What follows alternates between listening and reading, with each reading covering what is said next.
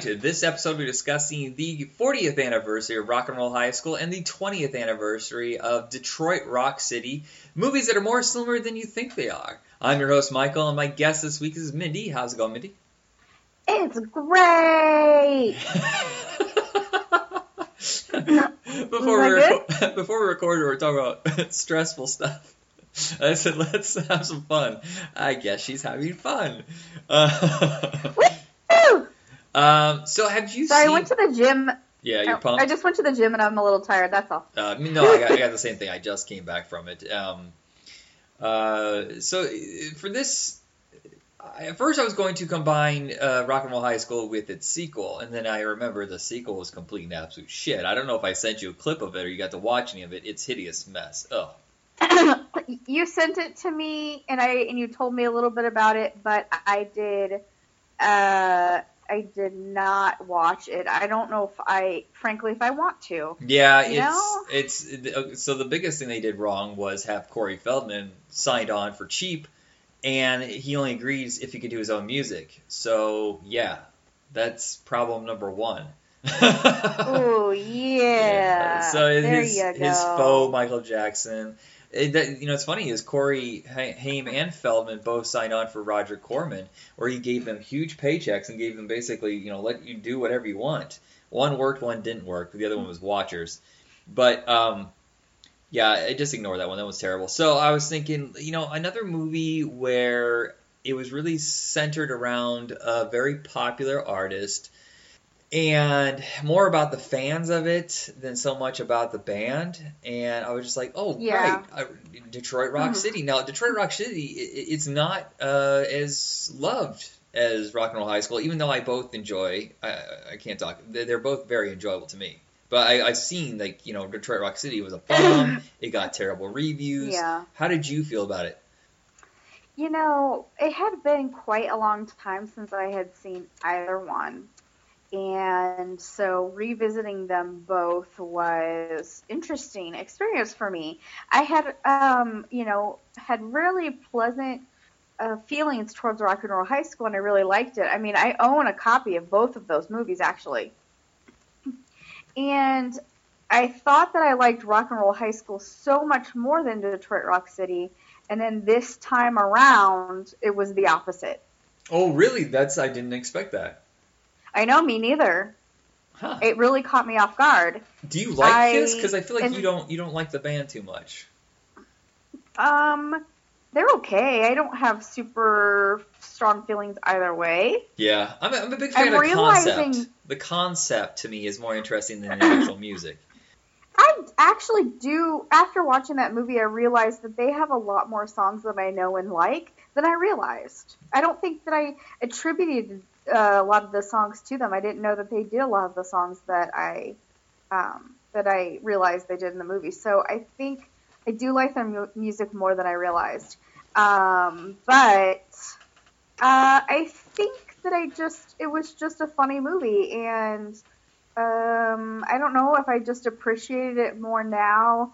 I don't know. I'm not really sure why, but maybe it was just time, and I love Teen Hijinks, and um, I'm a pretty hardcore Sam Huntington fan. yeah. I don't know why. I mean, it's such He's a pleasant. random He's thing to say, likable. right? Yeah. I'm I'm such a Sam Huntington fan, and everybody else is like, "Who's Sam Huntington?" jungle Um, to jungle, baby.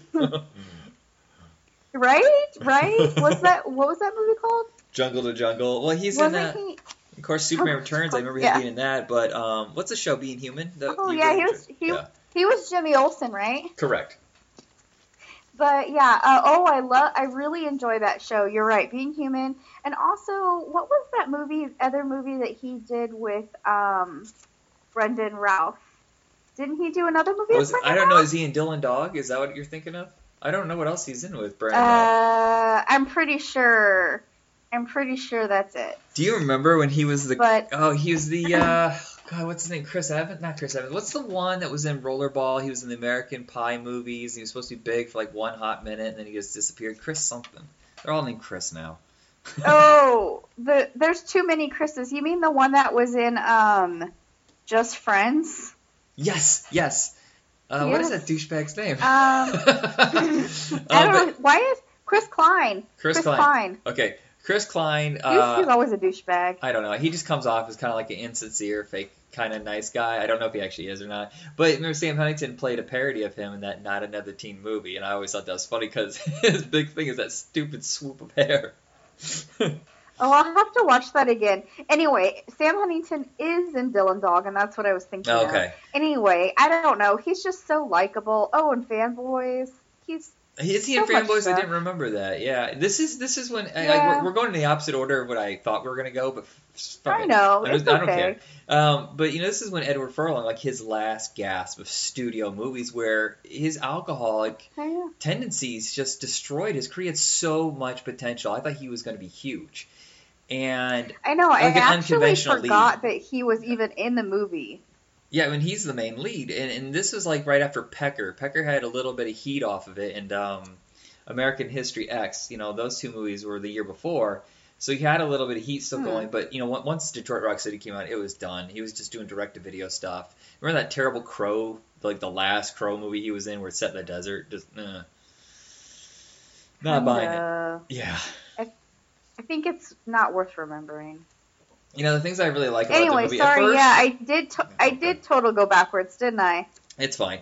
Um, the thing that I was bothered by the last time I watched, I think in 2013 or 14, is there's a lot of homophobic stuff, and then this time around, I, I remembered I was like, oh, th- it's being authentic. It's not being there to like, hey, you should be uh, uh, homophobic like these cool kids. No, it's just authentic to that behavior back then. I mean, apparently that's still going too. The teenage boys just like to call each other uh, derogatory terms like that. And so I was like, okay, I get it now. And boys, especially what's the, what's the one kid's name? The big doofus one. The, uh, I gotta look this up. I wasn't gonna cheat with IMDb. He's the one that's in Cabin Fever. James DeBello or something like that. He's probably the, he's probably the worst of the bunch. He's the yin to uh, uh, Giuseppe Andrews, like malevolent yang. He's kind of a uh, no. I guess Sam Huntington's probably the sweetest character. Yes, he is. But I like uh, Giuseppe's character because he's kind of like this low key, cool, you know, nothing really offensive about him. He's like in control of the situation. Do you know? Have you seen anything else that he was in? Just Giuseppe Andrews? Well, I also remember he was in Cabin Fever as well with James DeBello. Oh, he's is he? that greasy Okay. cop with the mustache. Oh, I I am completely and utterly disgusted by Cabin Fever, and so I don't think I can ever watch it again. Yeah, it's so well, disgusting. I'm looking through some of the Um, stuff. He hasn't here- he hasn't worked in ten years. He the last thing he did a cameo in Cabin Fever two, and that was it. The uh, funny thing is, is that I think I told you I recently sat through um, two guys, a girl, and a pizza place. Yeah, and watched the whole thing because I never I never finished it. Uh, I mean, it still has its charms, but in the last season they bring in Giuseppe Andrews and uh, to try to like I don't know uh, funk up the show, it, like you know make it funky and young and cool or whatever. Uh huh. But he's just like super bizarre and weird, and it's it's just funny because I was like, oh, I don't think I ever knew who that kid was, and I wouldn't have even thought anything of it, except for that I just watched that a couple min- couple months ago. Huh. He was in like almost the whole last season. Oh wow. Okay, I gotta watch that show again. Um, I look at the director here, Adam Rifkin. Anyway, he had a couple movies that were kind of shitty. I mean, like The Chase with Charlie Sheen and Kristy Swanson, I didn't really care for.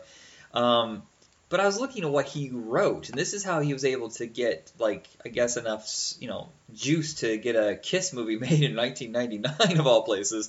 Uh, he wrote Mouse Hunt and Small Soldiers. Oh, I love Hunt. It has some of the zany physical humor, though he didn't write Detroit Rock City. He just directed, but you can feel like some of his influence on this movie, like especially the cinematography. You look at this movie; it's so layered. Um, and visually, it's beautiful. Do you see this that he that Adam what Rifkin directed a do- documentary called Giuseppe Makes a Movie, and it's about Giuseppe Andrews trying to make a movie in No. 2014. I'm just looking at his credits. Can I say the thing the thing that I think about Adam Rifkin all the time? What's that?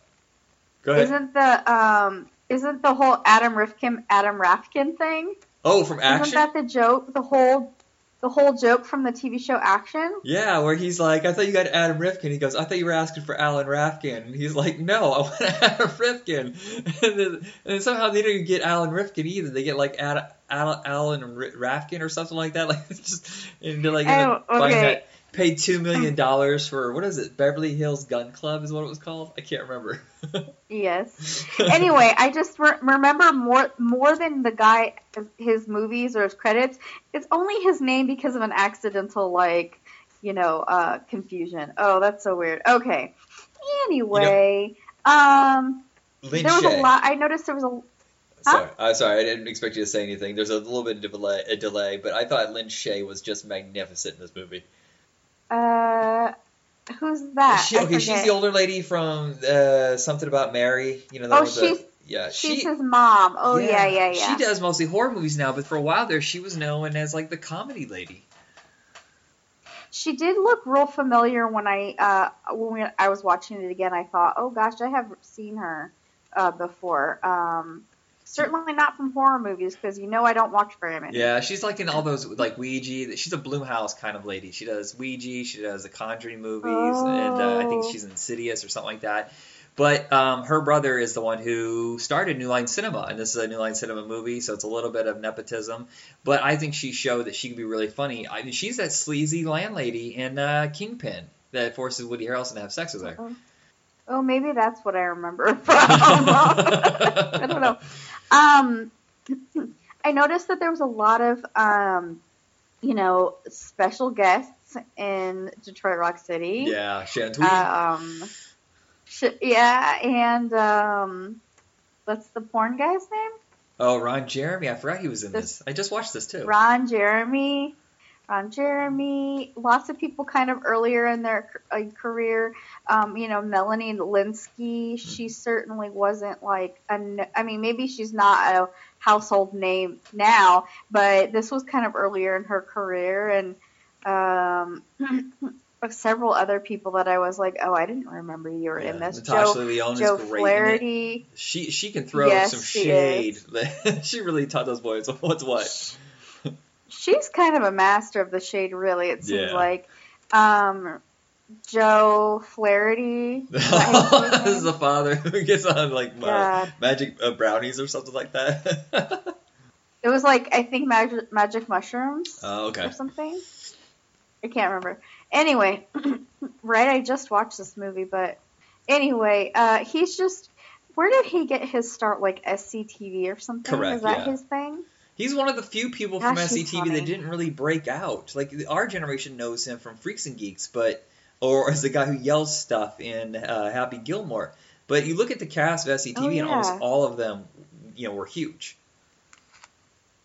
Yeah, he's just. I mean, but whenever he shows up and stuff, he's just like you know, it's gonna be solid funny. Yeah. I love the poster So- of this. This is the classic throwback to like those old Animal House posters, but it has that similarity with Rock and Roll High School too. It's one of those uh, posters where Yes. every single character that shows up in it is, is on the poster.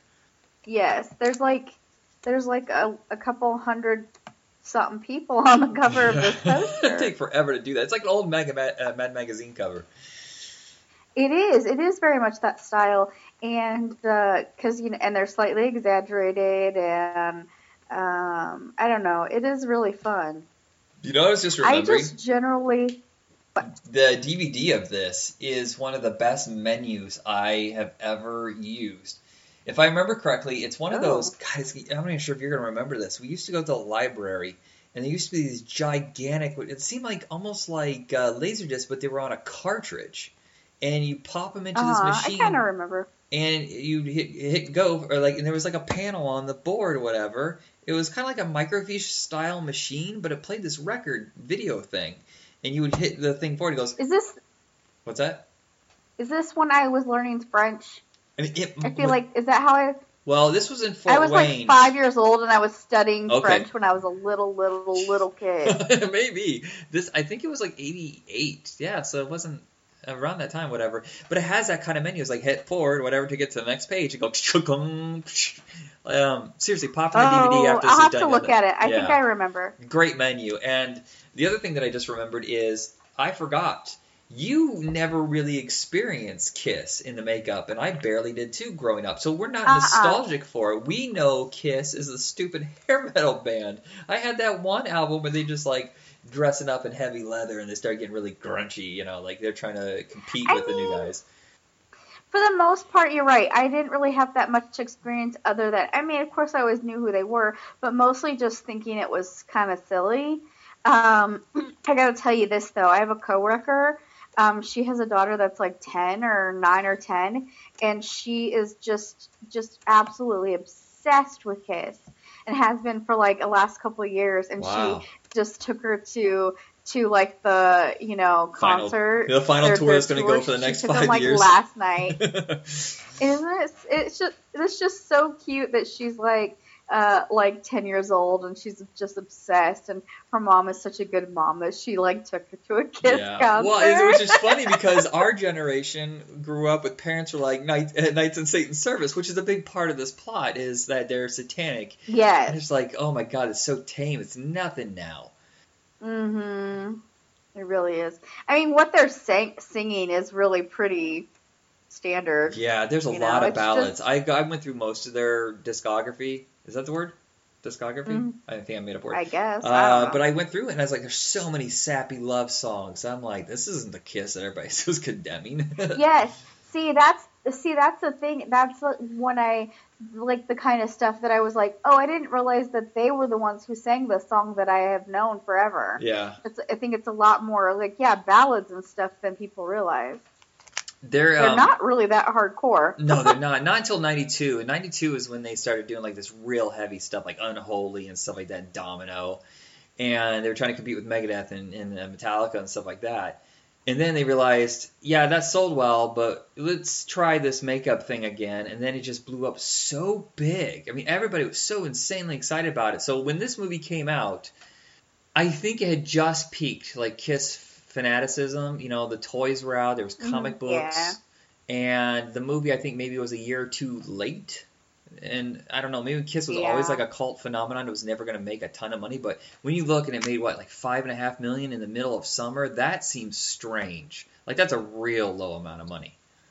I mean, I certainly don't remember much about when it came out, but they must have been done a piss poor job with the marketing of this movie. Yeah, I mean, you would think at 20 million would ought to be, you know, just ought to, you know, be there just from the fans alone. So they must not have promoted very well. hmm I mean, you would think with teens and fans between the two, and the fact that it's a summer, fun summer movie, between those three factors, it would have made way more money. Yeah, I even remember. I think this opened the same day as Dick, and both movies bombed, even though both are incredibly enjoyable. Yeah. Well, maybe people don't like period movies. You know, I've noticed that. you There's know- a, it does seem like a lot of the 70s nostalgia movies are a niche audience. Uh, even 80s, because I was Yeah. gonna say only Wedding Singer seems to be the 80s movie that really hit home. It's it's kind of designed for television. Nostalgia isn't. Nostalgia works on the big screen if you're not actually in that period. You just have to invoke that period. You know what I mean? Like that style. Ooh, I see what you mean. Yeah, I don't know. It's a shame. Whatever the reason is. Yeah. The um the one thing that I, I would take away from Rock and Roll High School is the fact that it was a decent sized hit at the time, but then it faded away for a really long time. And I think no one was talking about it when you and I rented it. We rented about 20, maybe 22 years ago or so on VHS, introduced by Leonard Maltin of all people, uh, who apparently was a big fan of Roger Corman for whatever reason. And we were like, this movie's actually pretty good. I wasn't really into it yet. It was further viewings that I really started digging into it. And I was like, I don't even know anything about the Ramones. I've, I've heard of them. Here's the irony is that I went and saw them in concert and I didn't appreciate them at all. Like like the year prior. Cuz Yeah, I remember you saying not so positive things about your experience. yeah, it was very very fast. It didn't take a breather. I wasn't used to that aesthetic. You know, you're you're at a concert where it's Soundgarden and Metallica who are self, you know, they're like self-indulgent. They got these huge epic songs, and the Ramones don't fuck around. They cut the fat. They just go go go go go go. And I only knew like two of their songs, and I was like, Yeah. I, I don't even know if I experienced that. It was so fast, it was like a half hour, and they fit like 30 songs in, and I couldn't appreciate it at the time. And I I- Yeah, I I think there's some. Sorry, go ahead. No, I was just thinking like I was renting movies uh, from Hollywood Video when they first opened. So I guess I'm wrong. That was more like 2000 when we saw Rock and Roll High School. And then that's when I finally was like, yeah, oh, that sounds no, more like it. oh, I, I got it now. I understand this band now. I wish I had enjoyed them four years ago. Yeah. Well, I think part of it is too is it really depends on what you're hoping to get from your concert going experience. For me, it's more about the like, you know, the banter and the stories and the talking, you know, the it's the entertainer, the entertainment part as opposed to just being a performer. Yeah, because I there's a could get the same between- experience just listening to the album. That's exactly what I say. Like I saw, I have the same exact experience when I saw Weezer. That I was just like, oh well, like that's a bummer. They didn't talk at all. They didn't do anything. They just played song after song, and I could have just listened to their CDs. So I think it really depends on you as a concert goer and what you're looking for. Yeah. So Well, there's also the I mean, self indulgence. There's sometimes you told me Blues Yeah. Traveler didn't play any of the songs you knew, and that they meandered uh, on and on with harmonica solos It would go for like 10 minutes. ew, it was really, it was really painful. I mean, they did a couple songs, but mostly it was just.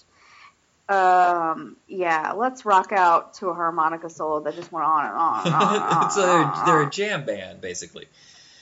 Yes, exactly. And I don't really dig jam bands at Yeah. all. I didn't drop asses Anyway. today. Could you clean this up a bit? Yes. the uh, yeah, so Rock and Roll High So- School. I didn't know this. Uh, PJ Soles only got paid two thousand dollars for her performance in this, and it's just. I hope she got some back end deal because that is astonishing. I think I read that she spent all of her money on clothes on the clothes that she wears in the movie. That's just Roger Corman's such a penny pinching bastard. Sometimes they say they say he's such a legend, Yeah. and I'm like, no, he knew how to choose the right people. That doesn't mean he's a legend. Just Yeah. because you, you know you just have an eye for who will work for you for cheap.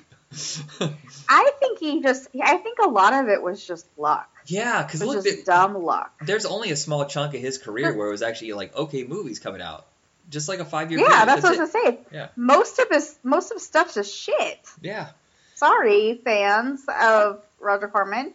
He got lucky a few times, but most of the stuff's not that great. No, and I think this is like my favorite movie of his. It's it's really cheap fun. He, he basically let the guys do whatever they want. It's directed by Allan Arkush, who had previously done a movie with Joe Dante called Hollywood Boulevard. Now they had a bet with Roger Corman that they could mo- uh, make a movie for seven thousand dollars in three days, and Roger Corman didn't believe them. What they didn't know, or what he didn't know, was that Joe Dante and Allan Arkush made a movie about movies, and like 50% of it is footage from other movies.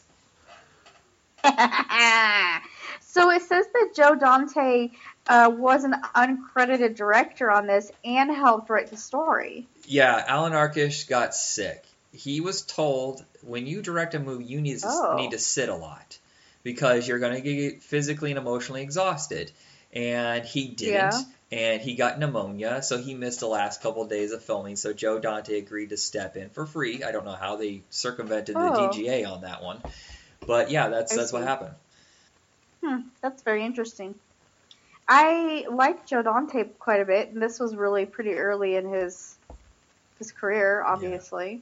Yeah, Allan Arkush had, Anyway. had the potential to be a great director. He really did. But he had a couple movies that just got buried. One was called Heart Mhm. Where it's, uh, oh, shit. Um, she was in The Jerk. Uh, I Bernard- saw that. What's that? I mean, I just saw it in the list. I was looking Oh, a little yeah. bit at his, and that was really that was the next movie after Rock and Roll High School. Yeah, it's just a really strange movie that somehow it didn't work. The studio got skittish about it, so they just dumped it. And then he did one which I really enjoy. If you love Rock and Roll High School, go find Get Crazy. It's never been beyond VHS.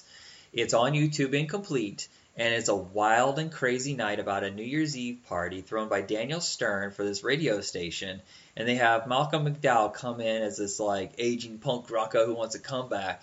And everything that can Mm. go wrong goes wrong, but it's so much fun. I, I didn't know Malcolm McDowell could sing. Did I know that? Uh, no, I I don't know that he's ever. I can't really visualize him as like yeah a talent. Yeah, he, he was kind of like a punk rocker, mean old kind of British rocker. Um, But I've also only known him as like a cranky ass old man. yeah, that's yeah for the most part. Yeah, I think you'll ever see him as villainous It says- roles. He has not just one, but six music credits in movies. Wow, I had no idea. He it says he performed in some movie called Long Ago Tomorrow, and I don't. I've never seen Clockwork Orange. I know, shame on me. It says he sang in that. It's a He disturbing sang on movie. the Grim Seriously. Adventure. It's a disturbing. He disturbing. sang on the. Yeah, I don't know if I want to. He sang on the Grim Adventures of Billy and Mandy. What? What? Okay, now, now I have to find that episode. Yeah, I'm gonna find that episode too. Mozart in the Jungle, and then some movie called Thirty One, a Rob Zombie film. oh God, I, I Don't made it five minutes into that movie, and I was like, oh great, another movie about white trash people Don't. torturing white trash people. Awesome. Don't want to know. Yeah. Okay, well now we know that he also can sing. Good for you, Malcolm Uh. Okay, But you know who can't act? The Ramones cannot act in. no, it's pretty rough in this cannot. one, yeah. Uh, There, the musical part's great. The acting part's not so much. But um, I want to say this: the greatest opening to a movie ever, Riff Randell dancing to "Sheena Is a Punk Rocker," is just amazing. Yeah, Riff is really a pretty lo- adorable character. Yeah. Really, She's a free character, and it's like she's the person you want to be. And oh crap, I forgot her name. Dey Young's character, you know the one with the glasses. Uh, she's who you are, but Riff Randell's who Yeah. you want to be. yes, I completely understand that thought process. The um, Timothy Van Patten, one of the 9,000 Van Pattens that are out there, is the hero, I guess, Yeah. of sorts in this movie, but he's still kind of a dip. Um, He's he's not a hero. He's a he's like a hopeless love interest that doesn't really. He does end up getting like, uh, you know, a romance at the end, but he's kind of a douche.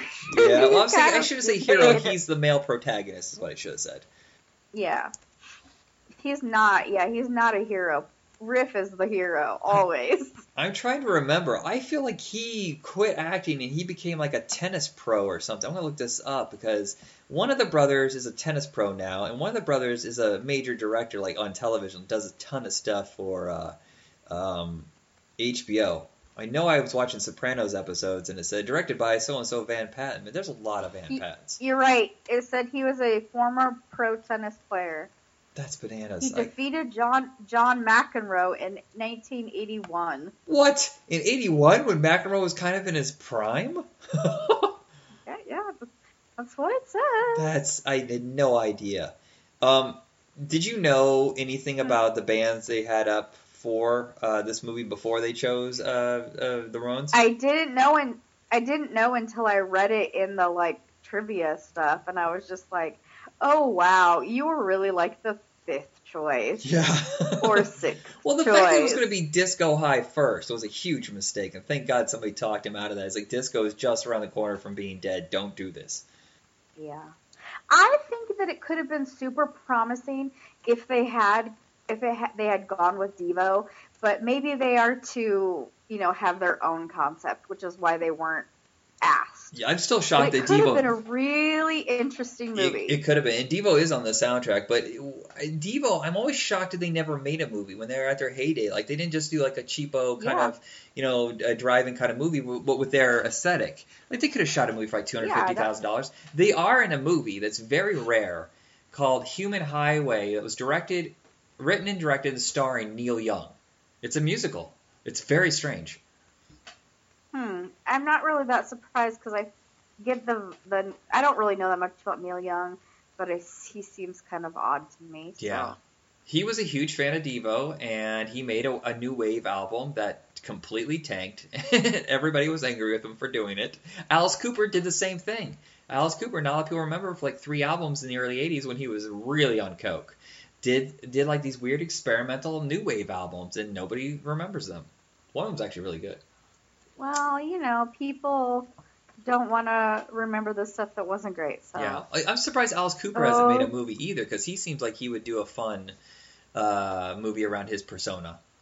Mm, yeah, I don't know. They should have done like Oh, Tales from the Neil Crypt, Young but with him, is- like like one of those hosting kind of shows. Oh, that's such a good idea. Yeah, he can still like do that it. That idea. makeup. That's the thing about Kiss. I don't understand why they're retiring. Is just replace it with like guys in the makeup. It's the makeup that we care about. Everybody hates Gene Simmons. Oh my, that's that's a big statement. yeah. Oh, he's a, he's the world's biggest asshole. I, I can just see like just keep the makeup, keep the sound, and uh, just make it basically a cheaper cover band. Like don't charge hundred dollars for a ticket. Charge twenty five and give them that big experience.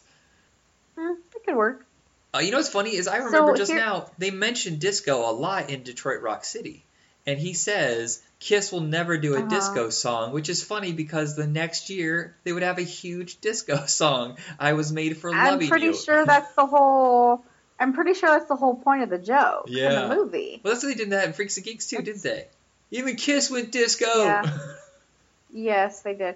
Um, one of the the odd things about this movie was, um, I mean, not about the movie itself, but a slight connection to the movies. You remember that weird, not very well known musical called um, Shake, Rattle, and Roll with Renee Zellweger and like John Doe? okay, yes, it was like one of the Showtime movies when they were trying to do the retro style '50s movies. Exactly. Okay. Exactly. So I I don't I've seen it long long long ago, but one of the you know f- trivia things that I saw in here is that like PJ Soles and maybe her friend, the lady who Oh, plays yeah, her Dae friend, and then I think I think and then like the principal of the school, they all make appearances in that movie Shake Rattle and Roll as the characters. What? The characters from Like, Rockville as- High School show up? they're- that's what it says. I don't remember it, so I'm gonna have to go back and watch it. Um, but why would they do that if it was like it was supposed to be a totally different time period? It's supposed to take place in the 50s. I don't know any other connection to to the story or why or you know directors or anything yeah. like that. Well, the director's the but they same, all isn't it? showed up. Isn't it Allan Arkush, the director of that one? I don't know. That's what I'm saying. But like, there's Kate Kate Rambeau and Togar, and yeah, they use all the same names.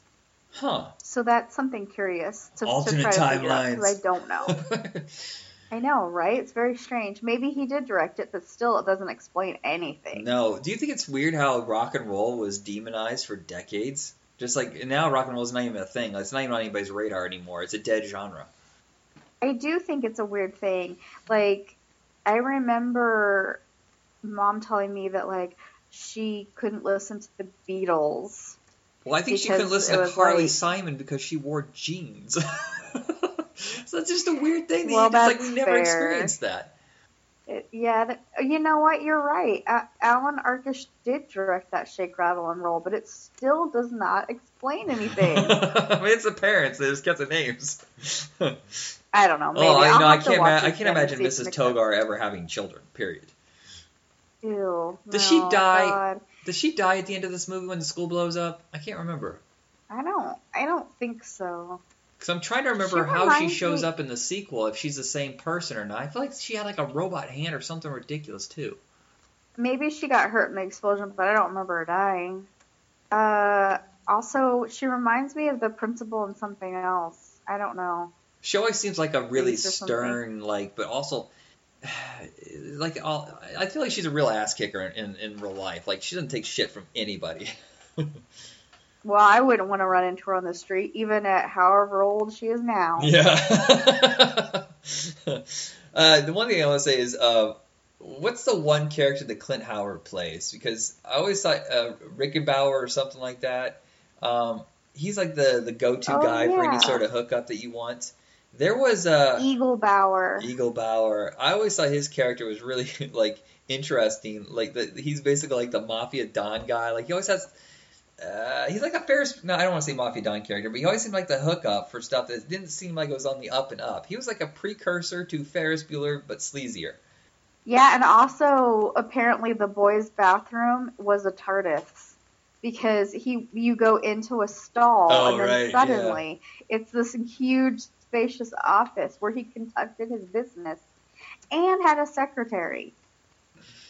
I forgot about that. Yeah, Which is I should. I little I watched this again. I thought I would remember it because I had seen it so many times, you know, 10, 15 years ago. Do you remember uh, Ramones were not that well appreciated? It was always about the Sex Pistols and like the Clash and stuff like that.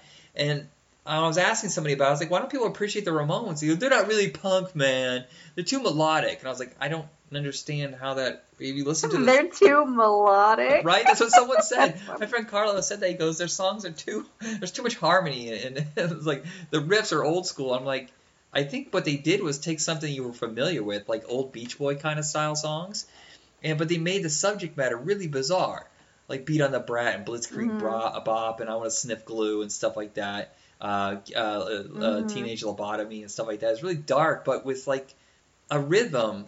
With a of- nice beat to it. yeah, Yeah, it's like a way of making it that was pleasant to the ear, but yeah, if you really sit there and listen to it, you go, this is kind of twisted. That's the goof that they were playing on everybody. Yeah, well, I'll tell you what. I couldn't tell you a single song by Sex Pistols.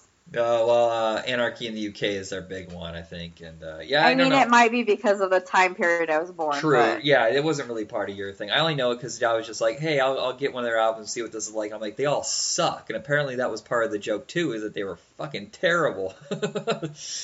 But I think I think that the Ramones had more staying power because they really did write better songs. Oh yeah, well I mean they had like 15 albums. They were together for 20 something years. Sex Pistols blew up after I think one album. Hmm Not meant to last. Um, Yeah. damn it! I was one other thing I was gonna say. It reminded me of something in both movies, and I've lost it. Uh, I'll remember like five minutes after this. and like, oh shit. um, but it shows you that you don't need a big budget to have lots of entertainment. This is where it works in uh, Roger Corman's uh, favor. Is it had high energy? It had like just like these little things that a normal movie, a mainstream movie, wouldn't do. I mean, the giant rat for Pete's sake. What, what is that about?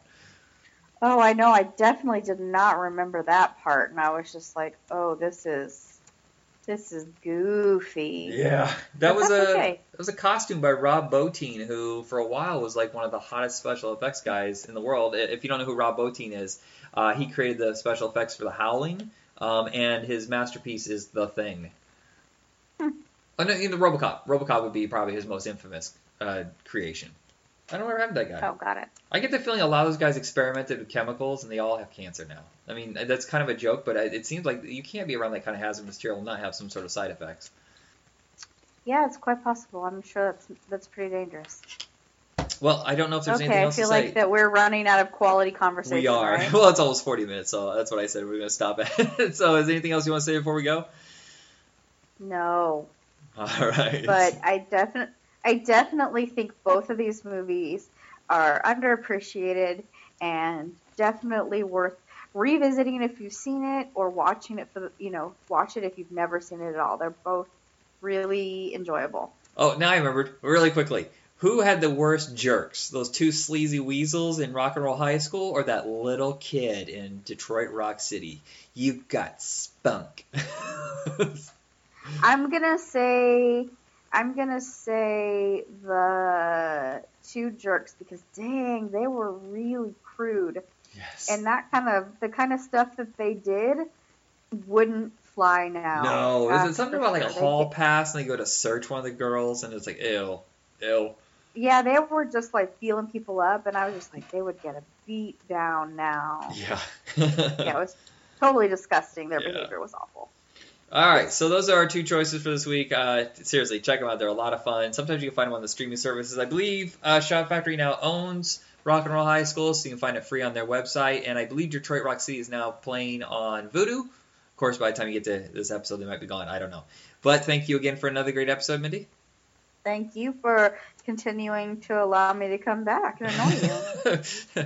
well, I mean, at least you know how to discuss movies. Every once in a while, I have somebody on, and I'm like, that was a mistake. Well, And they're always like, "Can I come on say I like I like this I like the sound of my own voice, so uh, I'll keep coming back as long as you let me. Well, we already, we already have another one planned. We're going to do two dark musicals, Cannibal the Musical and uh, Reefer Madness. I think that's what we pared it down to, right? We're not we're doing two more than two. I can't remember.